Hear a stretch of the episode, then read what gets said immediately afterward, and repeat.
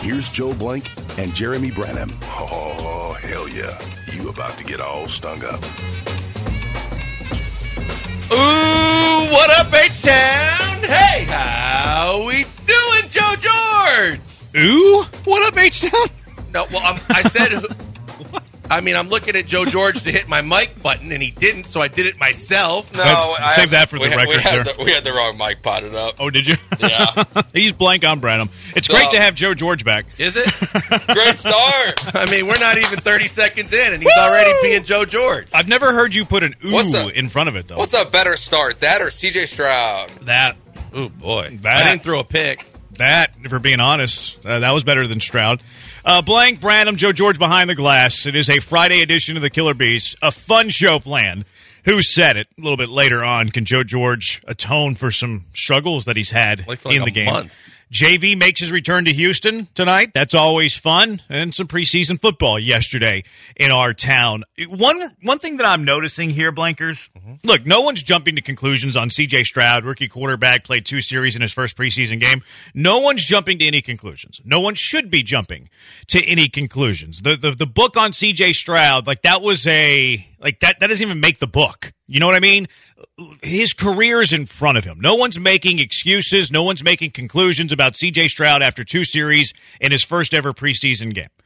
But I'm seeing some headlines out there, Blankers, where we're making too many excuses for CJ Stroud. We're, we're coming to the defense of CJ Stroud. There was a one in the paper today. How to judge CJ Stroud's debut? Wait until next game? What? You don't want us to evaluate 12 snaps of CJ Stroud? You want us to wait until the next game? You want us to burn the tape?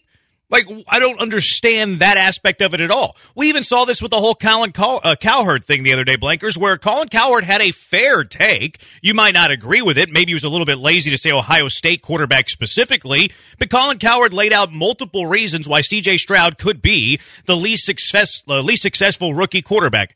Uh, DeMeco Ryan's a defensive-minded head coach, first year OC, a bad roster, comes from a program that you know is a country club quarterback lifestyle because they have first-round receivers, first-round offensive linemen. That's a fair opinion for Colin Cowherd. Yet you have local media taking shots at Colin Cowherd for having a fair opinion because you don't like what he said about CJ Stroud. I am seeing way too much babying, and look. What he did yesterday does not matter. 12 snaps through four passes. I actually saw some good of what CJ Stroud did yesterday. But something that I'm already annoyed about is the babying of CJ Stroud in this city. No, you're right. And it's similar to orange Kool Aid drinking Astros fans. When anybody says anything about the Astros, they're going to come out guns blazing, put you in the crosshairs, and then actually stalk you to try and look for any single misstep you have to go after you. What's fair is fair. I think they went over the top, and, and looking at all the national headlines and seeing a lot of the stories that I saw too, uh, it, they just seemed to be a little bit too hypercritical and blew it up a little bit too big. But he didn't play great. But we didn't expect him to play great. We've been kind of setting the table for you all along that this is a kid that no matter where he was drafted, he's a rookie quarterback in the NFL that's expected to start. But from the very get go, he is going to have an uphill battle because of the, the, the differences between college football and the league and his receivers and all these other things. But you call it like you see it and you analyze it based on what you saw on the field, not what could happen next game, not what, you know, what he did in college, not where he played, but what happened last night. And what happened last night to me was expected to some degree, though I was hoping for better. But Yeah. at the same time, you call it based on what he played, and he did not play well. That's the thing is you have look again like this is 12 snaps first start preseason rookie quarterback. In fact, we've been very honest that you should expect CJ Stroud to struggle all year. Not because CJ Stroud stinks or is not going to be a good quarterback, but because it is very difficult for a rookie quarterback to have success in the NFL. Throw in some of the other things that Cowherd said the other day, which again are fair points, and you have local media members taking shots at Colin Cowherd for having a fair take.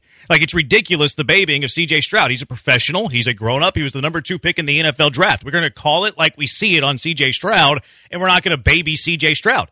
I think CJ Stroud's going to be fine. I think CJ Stroud's going to be good.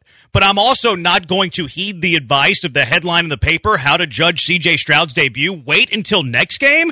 You want us to bite our tongue on what we saw from CJ Stroud? You don't want us to evaluate his performance at all? You know who's not doing that? CJ Stroud, who talked at the podium yesterday. And he sat there and said, you know, I wanted to play more to correct my wrong, wrong, wrongdoings. CJ Stroud admits I had wrongdoings. I didn't play well in that game. Yet we're supposed to bite our tongue and shut up on what we saw about CJ Stroud. That's ridiculous. DeMeco Ryans isn't going to bite his tongue and burn the tape. In fact, DeMeco Ryans talking post game was like that interception's good for CJ Stroud's career. Why? Because he can learn from it. He can read a defense a little bit better because it was a terrible read on that play, throwing an easy interception uh, to Jalen Mills. So, like, if if DeMeco Ryans is going to evaluate that, if C.J. Stroud's going to evaluate that, if Bobby Slowik's going to evaluate that, if Jerrod Johnson's going to evaluate that, how are you going to tell us to shut up and not talk about C.J. Stroud's performance in Game One? Because you're hyper defensive. Because you're you're you're you're married and you're trying to protect your wife against the neighbors when you know in real in realistic terms your wife might have screwed up a little bit. You, she made some mistakes. She didn't do what she was supposed to do. But because you're married to her and you're absolutely hyper attracted to her, you're going to bat for her, even if you don't know the whole story or you just are trying to refuse to believe what actually happened. The, the fan base is the same way. They're so connected now. They're so infatuated with CJ Stroud. He can do no wrong. And if you say he can, then they're coming at you 100 miles an hour. But this goes to a conversation you and I were having yesterday, which also, as much as he made mistakes and he didn't play well, the other thing that was deeply concerning to me was who was protecting him Yes. during the course of that game. Mm. Because I saw him running for his life. And I know that people are saying, well, you know what? He hung onto the ball a little too long a couple of times.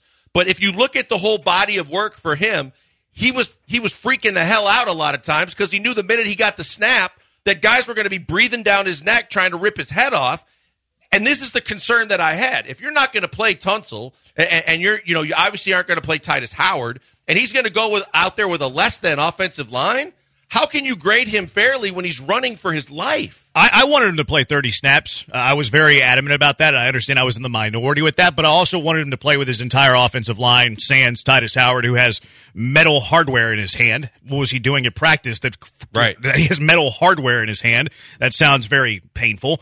Um, but he was without 60% of his offensive line yesterday. I completely agree. Like, I wanted him to play 30 snaps going into that game. When Laremy Tunsil wasn't going to play, when Shaq Mason was going to get the day off, and when Tytus Howard is hurt, and you were playing Deculus at right tackle, the, re- the That's Dyer ridiculous. guy at right guard, and then you were, you know, the left side of your line, you- the center, you had Drew Scruggs, left guard, you had Kenyon Green, who didn't play great. And then you had Fant, who was actually playing left tackle, which I don't love seeing him at left tackle because he very well might be your week one starter at right tackle. Like that, that was kind of bizarre to me. Um, I, I, I don't want CJ Stroud playing behind that offensive line either. I think it is important. I still think it's important. DeMeco Ryans was talking about it after the game. He's like, those snaps that he had yesterday, and he played 11 or 12 snaps. He said those snaps are valuable because he needs to learn from mistakes. He needs to learn how to play. Well, you know how else you do that? By giving him 30, by giving him 40 snaps. So I hate the fact that he only played 11 to 12 snaps.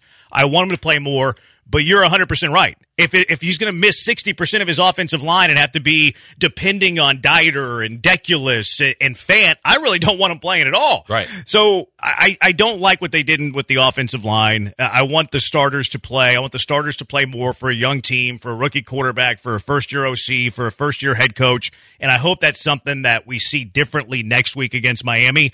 Game one, whatever. Like, I'm not going to sit here and die on that hill. I prefer more snaps with the entire ones, not with that band aid offensive line they put together. And I hope we continue to see that going forward. Um, also, the fact, the way they handled CJ Stroud and just the quarterbacks in general, CJ Stroud played two series. Davis Mills played the remainder of the first half, and then Case Keenum played the entire second half. Brooks Kubena in the paper today is trying to say that there's a quarterback battle. Are you kidding me? Where? You're not going to start a rookie preseason. You're not going to start a Two rookie three, quarterback in game one in the preseason. You're not going to do that and then not start on week one of the NFL season. And then also the way that they managed it. If you have Stroud playing two snaps and then Mills is getting every other snap in the first half after that, it's very, very clear who the QB1 is on this team. And it should be. Even if CJ Stroud's not the, the quarterback that gives you the best chance to win right now, because it's probably not. He needs to be the quarterback and QB one for the Houston Texans no week one of the NFL season. Yeah, there's no controversy with the number one quarterback. Now, if you want to say that there's a discussion to be had about something you and I've talked about in the past about Case Keenum versus Davis Mills, we can have that discussion. I think more so it's a discussion you and I had uh, a few months ago where maybe there, you know, it's time to look at can you can you move Davis Mills? Is there a team that might be interested in Davis Mills? Is there a way to repurpose him or just get him to somewhere where he has a different opportunity and you can just move on knowing that CJ Stroud's your starter and you got a capable backup in Case Keenum.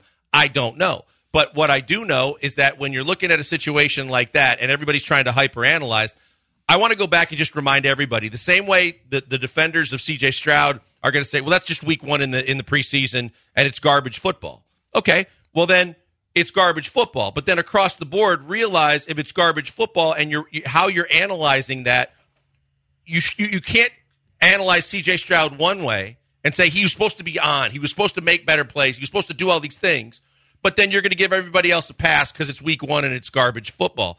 But if it's garbage football, then why are we worried about a quarterback battle after week one? We're not. We're not. It's not a quarterback battle. Like people, people that are trying to spin that to you are looking for. But can't you clicks, see, impressions? You read their article. But you can see a, a scenario where Case Keenum is your sec, your backup quarterback. Not really, unless Davis Mills is traded. No way. That's what I'm saying. But that's he'd what, have to be that's was traded. getting at. I think that they they would look and explore, and there might be a team that's interested, even if he's the backup for their team too. It's a fresh start with maybe not as established a quarterback coming in that's already basically anointed the the, the franchise quarterback Mm-hmm. to where he'd have a fighting chance to do something with another team. But I could see a scenario where he's traded. They're not going to just give him away though. Like No. they're they're going to need a decent draft pick in order to trade him. Probably like a third or a fourth, maybe a third. Like they're not just going to give Davis Mills away. No, It's but I don't gonna- think they're going to get a third. I, I think they keep him then. Like I, I don't think that they would trade him for a fourth because backup quarterback is important in the NFL, and I understand that you have Case, but you also have Davis Mills under contract for this year and next year at the rookie scale. So like. Mm, I don't I don't I don't really don't think it's likely.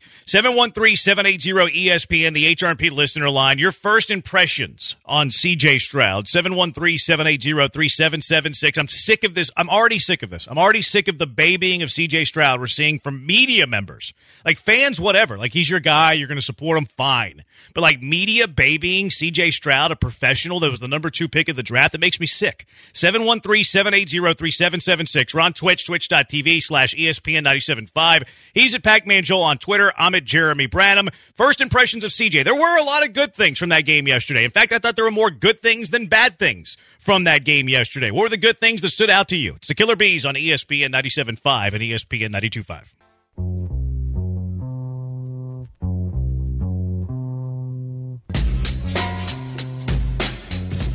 Welcome back to the Killer Bees Nuts, live from the Veritex Community Bank Studios on ESPN 97.5 and 92.5. Here's Joel Blank and that Jeremy Branham guy. Poncho on the Twitch. Uh, Simple Stroud should grab wood until he makes his bones, bypassing the line for no reason. We're not going to call CJ Stroud Simple Stroud on the show. Do, do not say that on the twitch.tv slash ESPN 97.5.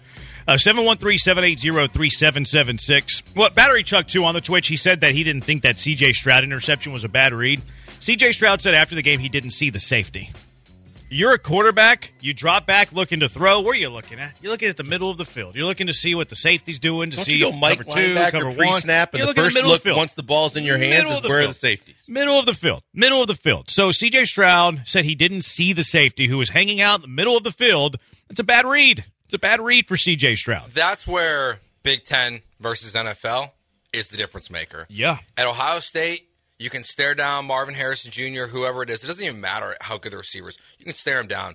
The safety from Northwestern, who runs a four nine forty, isn't going to pick that off. Yeah, and look, I thought C.J. Stroud made some good reads in that game yesterday too. Mm-hmm. Like the little, like the, um, I can't remember the exact down and distance, et cetera, et cetera. He only played two series. I tweeted about it earlier at Jeremy Branham. I went back and watched every single snap that C.J. Stroud took. All the starters took, uh, first and uh, the offense and the defense.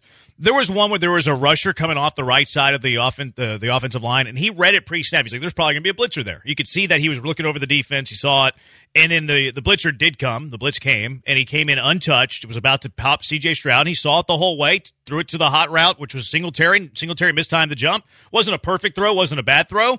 Dropped it incomplete pass. He gets it to it earlier to Singletary. Maybe he makes a man miss. Maybe it's a ten yard gain. There were some CJ Stroud moments where he looked pretty good. Like I thought that was a good read. The interception was not. There was also the play wherever um, Fant got beat. Uh, just got beat. It wasn't even a blitz. Fant just got beat. And there might have been some zone elements where he kind of spun away from Fant, and Kenyon Green didn't pick him up. That's very possible. And then Singletary just like was gone, so there was no pass protection. And Stroud spins out of it and gains five yards. So there you go. CJ Stroud turns a negative play into a five yard positive play, which is very very nice. I thought the sack that he took was not it wasn't his fault because Deculus got absolutely abused, and then Devin Singletary was not there for pass. He was there, but he whiffed on the pass protection, and Stroud instead of probably throwing it away there, ran backwards and got sacked for a 15 yard loss. Like that's not on C.J. Stroud, but that's a spot where he's going to have to learn to throw the ball away. So there were some good moments for Stroud's 11, 12 snaps. The interception's always uh, is obviously going to be like the highlight or the low light of Stroud's start. What I saw that was a little worrisome was a little bit of young Deshaun. Just he's running for his life, so I'm not going to criticize him for it. Mm-hmm. But I did see a couple of times, like you said, when he took the loss. When Those he was, were probably the two plays yeah, where he, he, did was that. he was he was extending. I, but again, he's already on every snap, basically already on red alert that he is probably going to feel pressure almost immediately.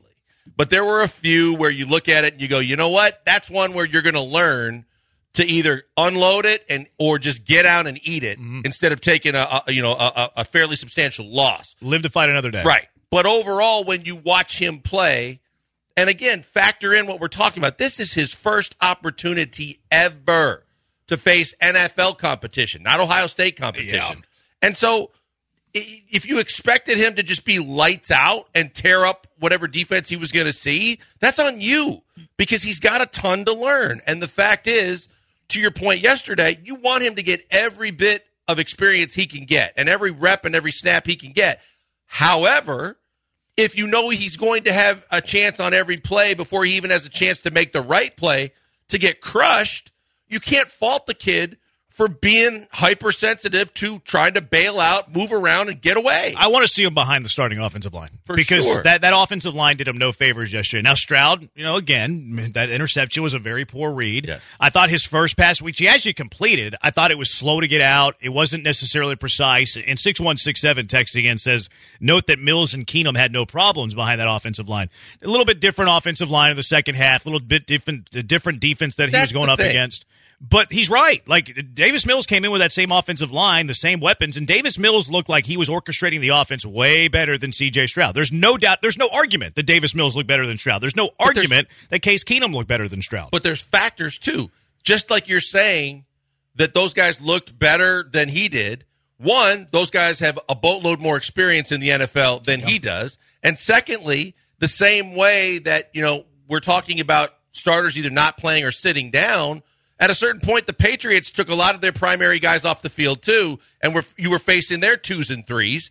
So it's a little different rush and a little different situation there too. So again, we can sit there and hyper analyze this and break it. It's the first preseason game with a kid that's never played a real snap of NFL football, trying to act, and everybody's expecting that he needs to come out of the gates looking like he's the second coming of the greatest quarterback in NFL history or a guy that's got it all under control. He doesn't. we were trying to temper expectations Yep. that that it's it's going to be a slow process for any it's not even Stroud. This is all rookie quarterbacks. Rookie quarterbacks are going to be slow to the league. A bunch of textures texting in on the HRP listener line 713-780-3776. Speed of the game. Welcome to the NFL moment. And you, that was on display, like, because the rushers were getting onto him in a hurry. We know that the, like, the pro football focus stats on CJ Stroud at Ohio State where he wasn't good against pressure. He's going to see, he's going to be pressured almost every single snap in the NFL. So he's going to have to learn to adjust to that speed, to the, the speed of the game, to the NFL talent. To, to his his receivers aren't going to be super wide open every single play. And going back and watching some of it, it's a little different because the TV uh, the TV broadcast is a lot different than like the All 22, and I, I didn't see the All 22. I just I just rewatched the TV broadcast. It's tough to tell where the receivers are, like how much separation that they have. But in the times that I did see it, Stroud didn't have tons of options to throw the football to. There wasn't there wasn't receivers that were getting acres of space or yards of separation. So you're right. There's a lot of things that go into this. I would say that the entire offense, not only C.J. Stroud, but the entire offense for the first two series didn't look good. It No, was choppy. It was not precise. Well- it looked very ugly. But once Davis Mills came into the game, started to look pretty good. Starting to click on a little bit of cylinders. And then you're right, second half much different than the first half. But Case, same thing. Like they looked like a maestro for the offense, whereas CJ Stroud was choppy. We oftentimes hear the word from the Texans talking about precision offensively, and there wasn't any of that. No, and, and and looking at that too, Jeremy, you brought it up, and early in this discussion when camp started, and it, you were spot on. The fact is, is the defense is way ahead of the offense. Yeah, defense looked good. Defense looked very good, very athletic, active. You know, they were they were getting pressure. They were cause they were wreaking havoc in the backfield, whether they got to the quarterback or not. And and they looked like a, a really well oiled machine as a unit if, if you're comparing it to the offense. But I think that because of the fact that you're talking about a guy in DeMeco that is a defensive minded coach and working with the defense and getting in his comfort zone and having players that he can really work with now, I, I think that was to be expected because there are so many idiosyncrasies and so many little details on and off, especially a Shanahan type offense with a new OC.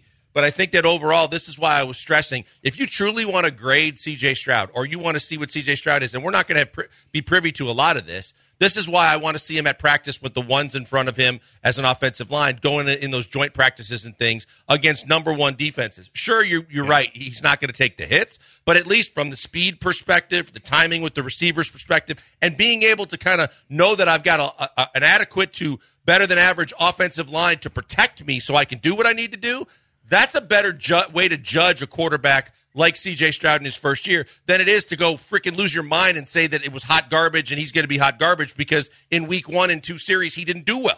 In a vacuum, it was hot garbage though, and I think it's fair to say in a vacuum it's hot garbage uh, because he played like hot garbage. But yesterday. you don't expect that in week one of the regular no, season. No, no, absolutely. I, I, expected him to not play well. I expected Davis Mills to look better with the offense. I expected Case Keenum to look better with the offense, not because those guys are more talented, not because CJ Stroud's going to be a bust, but because CJ Stroud is a rookie playing in his first ever game in the NFL, and he's doing it without 60% of his offensive line. The, the, the biggest takeaway that I have, though, is yeah, the, the other two quarterbacks look better than Stroud. But the big takeaway that I have is stop defending CJ Stroud. He's going to be like he's not immune from criticism just because he is the new franchise quarterback, just because he's the second pick of the NFL draft. You can't tell me to evaluate him on his next start and not this one. That's pretentious. Yes, I'm going to evaluate him based on what I saw on the 11 snaps that I saw. You know why? Because he is setting a bar that now he has to grow from. Like this is the baseline testing That's for CJ Stroud. Can't, you rock bottom can't get low worse. Bo- low bar. Yeah, it is a very low you know, bar. It's funny though watching the game last night. I the one thing I took away from watching Davis Mills was I'm so glad he's not the starting quarterback. Like the, the very first play, like that that play action where he turns around quicks and throws it, but it's in the dirt. Yeah. That's Davis Mills. Was that the one that was com- no? It was the one that was incomplete. They called Yeah. it complete originally, they, they and then they overturned it. And then there was the there was a play, you know, Tank Dell's running down the right side of the field. He's wide open on the sidelines, and Davis Mills overthrows him by five yards. Yeah. And I was like, this is why I just don't need that in my life. but I- he looked, but he was the better. He looked better than the other guy. for sure. But I also, you know, my expectations going into last night was that they were going to.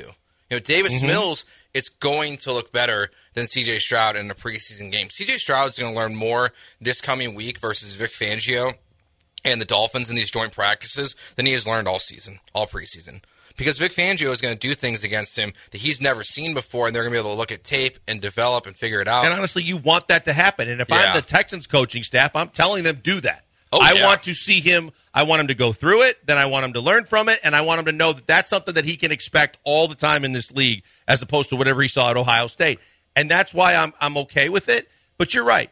You can evaluate him for what you saw, but it's silly to think that just because you saw it in week one, that it's not going to get better. Like he's not going to improve. Like this is a, a boomer bust situation, and now he's busted because of the way he played in week one. Absolutely. I expected it too. I mean, just the same reason why I am in the minority, I think, and especially with Texas fans, but I expect him to struggle this whole season because of the learning curve and because Davis Mills looked better because Davis Mills went through that curve for a full season last year. I think that it's going to be the whole season's a learning curve. No That- whenever he threw the interception yesterday, I, I tweeted something that we've been talking about for since they drafted C.J. Stroud.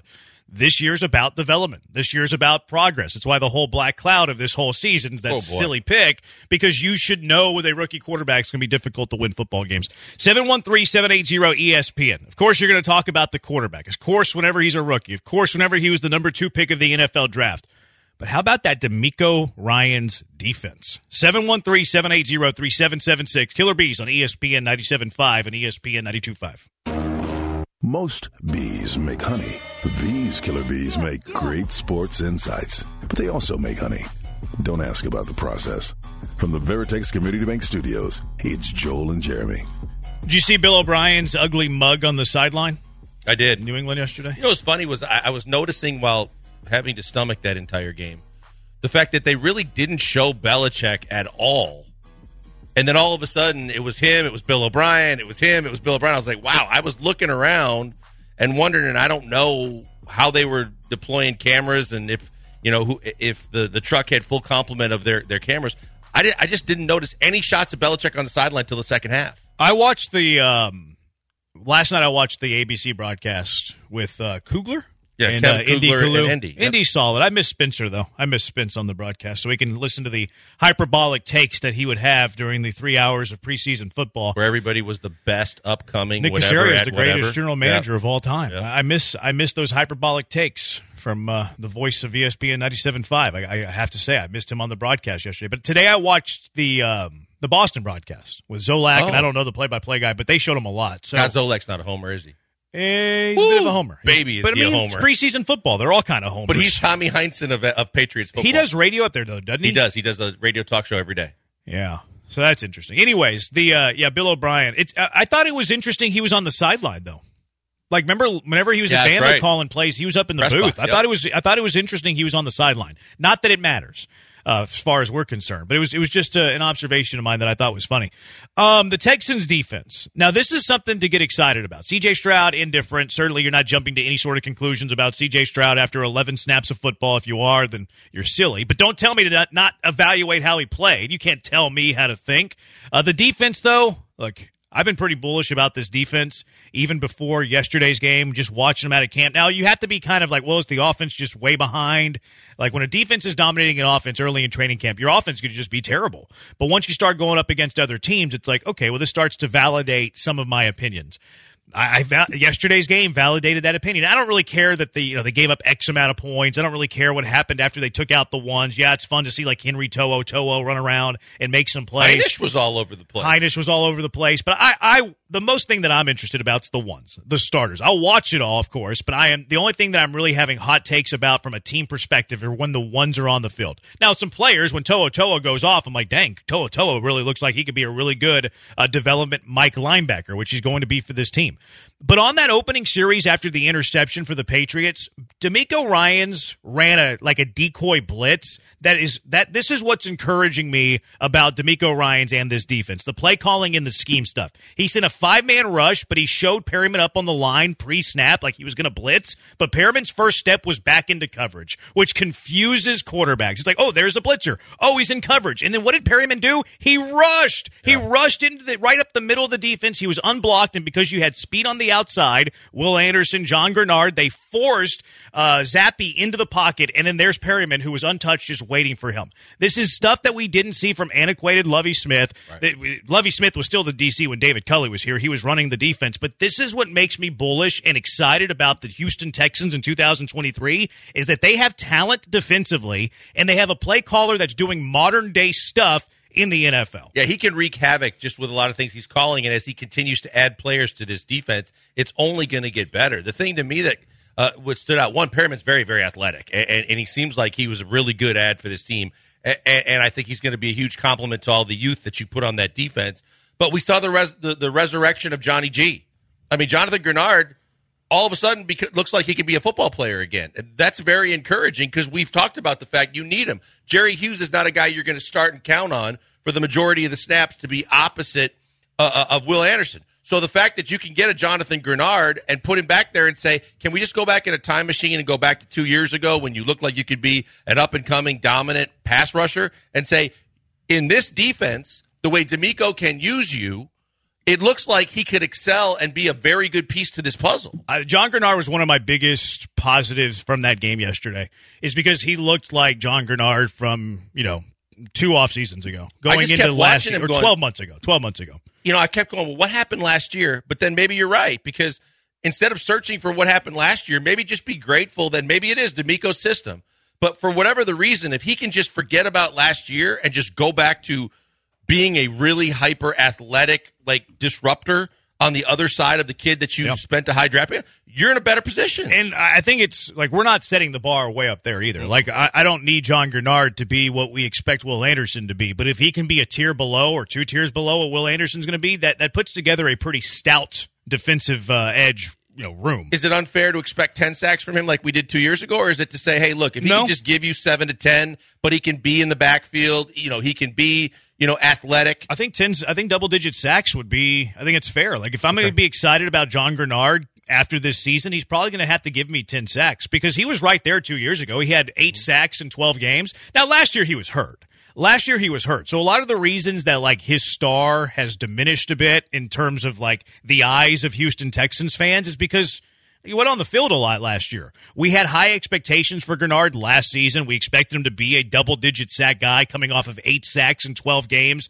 uh, two years ago, but he was hurt. He wasn't on the field. So, like, I, I, maybe maybe we were too critical of John Greenard based on an injury riddled season. Now he needs to stay on the field and he needs to produce. I It's think also going to be the easiest it's ever been for him in the NFL because be. this Will Anderson on the other side is going to be the best player he's ever had on their side. The entire defensive line and Will Anderson just I couldn't keep my eyes off of him last night. Same. Like every, every single play, you know, watching the way he got off the ball and got to the quarterback, it just you can tell it operates at a different speed for him than everyone else. But then you would see Greenard, he would he was playing great too.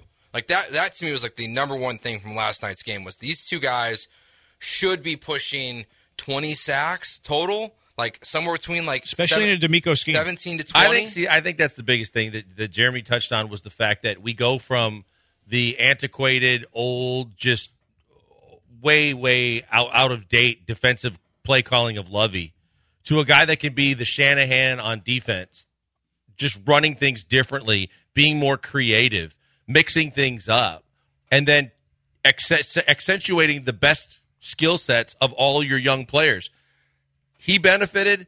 I mean, you look at some of that. We were talking about depth too. The other thing I was thinking about was we look at the two guys that we've been talking about with Anderson and Greenard, but then when you talk about the fact you can still use situationally Jerry Hughes, and he doesn't have he doesn't have to be the on the field as long, but when he's on the field, if you use him the right way, he can still be somewhat impactful. But then bringing back a guy like Martin, and Martin looked like a guy that again because it's a more athletic scheme for guys, he moves them around a little bit, and he can still do what he does best. I think he's going to be a really good complementary piece behind those guys. I think Martin's good in your gadget pass rushing mm-hmm. situations, third and longs, because especially in a wide nine, because he's fast. Like he's super fast. Like pointing to that one specific play where Anderson and Greenard were able to you know beat the tackles to the edge, and they force Zappe to step into the pocket, and then there you go, Perryman just waiting to to bring him down. That's where Martin's going to be effective as a gadget player. They're going to bring him in clear pass throwing situations, third and seven, third and long. They're going to put him in that wide nine. They're going to say, get up the field and beat the tackle and force the quarterback into the pocket.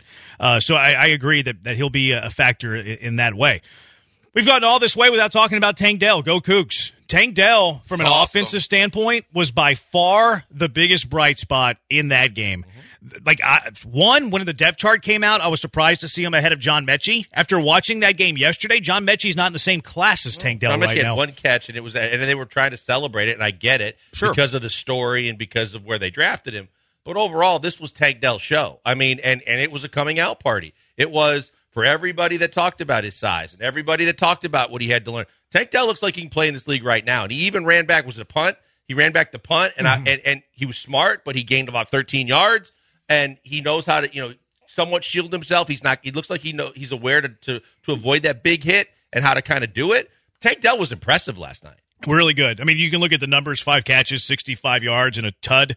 But look, and- I think it's important in preseason football never to get as high as the highs and as low as the lows. Tank Dell at the high yesterday. Let's temper expectations. C.J. Stroud a low. Let's not go to extremes with the C.J. Stroud and his rookie year. But Tank Dell, like you said, he looks like he belongs. He looks like an NFL football player. He was creating tons of separation. Look, were those the Patriots backup? Sure. But Tank Dell's a rookie. Tank Dell's a rookie.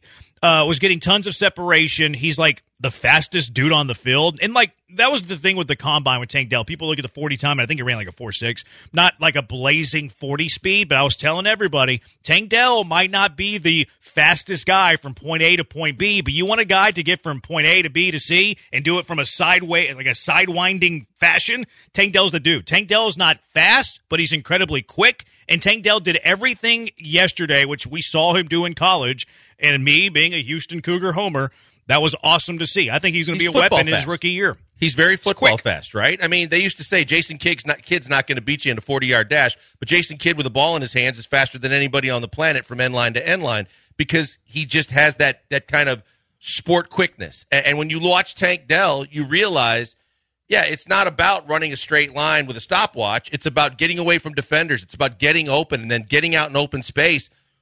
I was surprised and pleasantly so that this kid looks like he's more NFL ready than anybody that might have projected or looked at a depth chart could be he was far and away as eh, more impressive than anybody on the field offensively last night, and it was a pleasant surprise to me. 713-780-ESPN. What, what did you come away impressed with from the Texans yesterday? Uh, what was not so encouraging? And, and Joe's got a hot running back take, I hear. We'll see what that's all about. 713-780-3776. Killer Bees on ESPN 97, uh, ESPN 97.5 and ESPN 92.5. Welcome back, Houston. It's the Killer Bees, Joel Blank and Jeremy Branham, live from the Veritex Community Bank Studios on ESPN 97.5 and 92.5. Killer Bees, ESPN 97.5, ESPN at 92.5. impressions from the uh, Texans' first preseason game yesterday. Let's go out to the HRP listener line. Vera, you're in the high with the Killer Bees. What's up, Vera? Hey, guys. Appreciate you letting me call in. Um, I'm not going to talk about CJ Stroud because I'm sure that's going to get sort of dissected over the next week and a half. Couple of uh, things that I wanted to mention that I found interesting. So one is um, when Tank Dell was running initially, uh, Davis was sort of making low throws. Tank Dell had enough maturity, uh, enough common sense to say, "Hey, throw it up, and I can I can get more yards after the catch," which is sort of interesting to see for a for a rookie wide receiver to do that, you know, to convey to his quarterback, like, look, I'll know how to protect myself, but just throw it where I can catch it and run after. The other thing was tackling from all the three levels, even the backup guys. I mean, I know it's preseason, first game, so we'll take that with a grain of salt, but whether it was the big names like the Greenards, the, the Perrymans, or even the, the back end guys like the Grayland Arnolds and all of those guys, the tackling was an, was at an exceptional level for first preseason game. And Henry To'oTo'o, he looks like he might be real deal. Now he's still a little underweight to be, you know, to be a full fledged middle linebacker, but looks like he's got a lot of football common sense and a lot of football instincts. Um, something that you can't always teach. Um, he's good, and I think so. That's something to be interesting to see his development. Lost you there a little bit, Vera. Appreciate the call. Um, First thing with the Tank Dell, he, Vera is giving flowers to Tank for telling Davis Mills to get the football up a little bit, which look I, I get.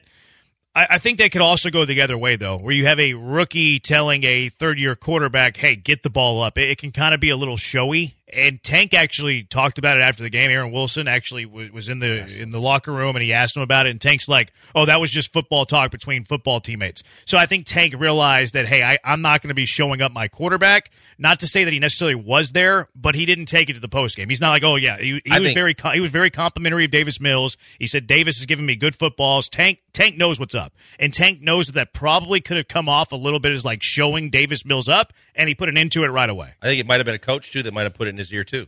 Yeah, maybe. Like Tank Tank has always been pretty like classy though. And you know him, I don't. But I'm just saying in a lot of locker rooms too, a coach when you're teaching and working with a young player, sometimes it's X's and O's and it's routes or playbook stuff, and sometimes it's just, hey, we don't do that. I mean, we look at how many times that Davis Mills did that to Brandin Cooks of yeah. all people a year ago. And Brandin Cooks, for the most part, even for Brandin Cooks, was was way more subdued about it than he than he a lot of people would have expected him to. But when a rookie does that, it's a different story. And I think even if you're just a veteran somewhere else on the on the roster, that that's one where you're going to go, okay, let's take that one down. Yeah, they very very well could have, very well could have, but it wouldn't surprise me at all if Tank was also like, okay, I, I, didn't mean it that way. I was just you know football talk between teammates, which is what he said in the post game. Like he's not he's never been somebody who shows people up. Uh, but Vera also talking about like just the fundamentals, which is something you haven't always seen. Six seven six one says the same thing. I just like to say that last night the Texans looked like an organized football team and not a clueless clown show. That's about as good a way could to sum up. I mean, I could not agree more. Yeah, it's a great could, way to sum up preseason game number one. It's one thing to say the defense looked like it was really organized. The whole team, including the coaching staff, looked like they were where they needed to be, when they needed to be. There, they were going through everything. I even watched because we, you know, we talked about the lack of gum, so that David Culley used to chew through his tongue, and Lovie looked like he had zero emotion.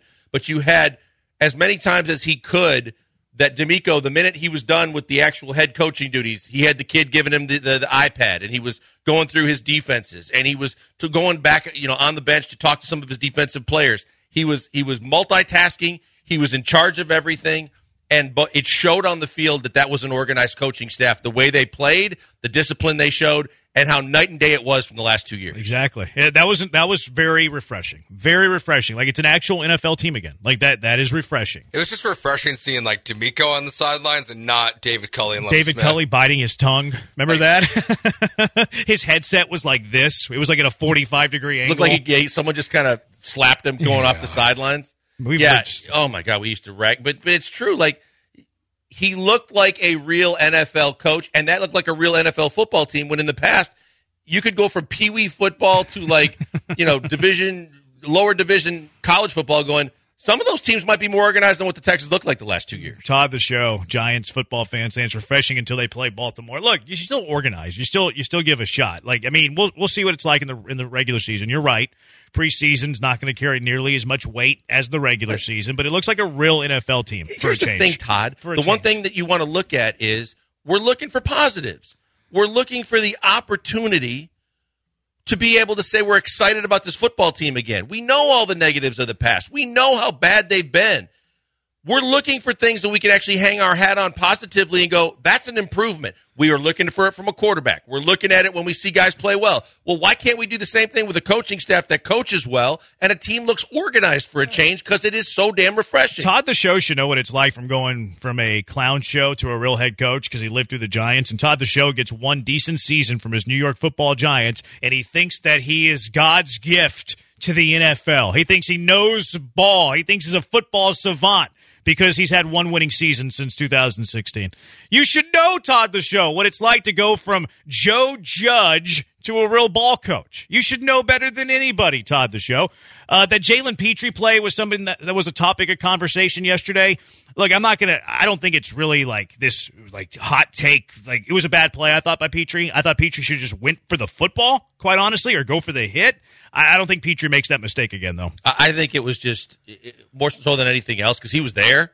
It was just a bad read. I mean, he elected to try and go for an interception instead of making the hit and trying to jar the ball loose or playing the football. And and I think that's something that I don't have any concerns about going forward with Pitre making the right play, eh, you know, and progressing. That's just everybody is human. They make mistakes. I think that was just a flat out mistake. Yeah, but he, he- thought the, he thought the ball was going to go over the receiver. He did, He thought he- the ball was going to go over he the was- receiver. he He was, was- going to go for the pick. Yeah, he was kind of like you know guiding it like he was going to guide it into his hands over the shoulder. Even if you're, even if you think that though, go attack the ball. Go get the ball. Don't let it come to you. Like if you're a safety, go attack the football. especially with other teammates around you. If you go attack the ball, the ball could pop up in the air, and you've got more guys around the ball than the offense does. You can make a play to get the interception, but just make sure they don't make a completion. Yeah, exactly. Or it's just a pass breakup. You know Right. what I mean? Like attack the ball. I have no problem like going for the ball versus the hit, but don't sit back and wait for it. You have to go attack the football. But this is where I, what you said at the beginning of the show, Jeremy, about you know coddling and babying, you know C.J. Stroud. Uh-huh. I just think it's a general Texans fan and media thing that they're they're putting out there right now because everyone's like Jalen Pitre didn't hit him because that's his teammate at Baylor. oh, really? I didn't see that. Oh, I That's a heard bad that say Baylor over- on Baylor It's crime all and all that. And they're like, oh, he just didn't hit him because he's a Baylor guy. I'm like, no, man, he made a bad play. Who said that? Uh, it's all Look over it up. That's going to be on the list next week. that That MB? makes Chubby the Bear. Chubby Bear, we'll start him there. Was it Andy? Chubby Bear. Or Brown, is it Brown, Chubby Bear? Brown Chubby Bear. Brown Uh, Chubby I'm, Bear? I'm friends with Brown Chubby Bear. I just Bear. call we him go, Chubby We Bear. go way back. I, I, I appeared on their podcast. Yeah, they, I- I they heard put Joel's Andy- photo instead of Jeremy's That's photo. right. That's right. I heard Andy mention that they it was like Baylor on Baylor crime that they had both went to Baylor. I didn't. Yeah. I didn't hear anybody say that he was easing up or not hitting him because of that. I think Yeah. you saw it on Twitter though. It's right? all over Twitter, It's yeah. all over Twitter. What's your um? Also, Todd the show asked a pretty good question. He said, "Did Derek Stingley Jr. not play yesterday?" He played the first two series. The reason you didn't notice Derek Stingley Jr. is because he was not targeted. They didn't go after him. You know why? Because he can cover. He can defend. So the fact that Derek Stingley Jr. didn't get thrown at, thrown at, like whatever, like if- Zappe is scared of him. Zappe's scared of Derek Stingley Jr. Stingley Island, baby. Uh, Henry To'oTo'o, like one Well, of he- the minor notes. The guy's a ball player, man. He really is. I mean, look, I'm not going to sit there and anoint him the the starter week one and all these great.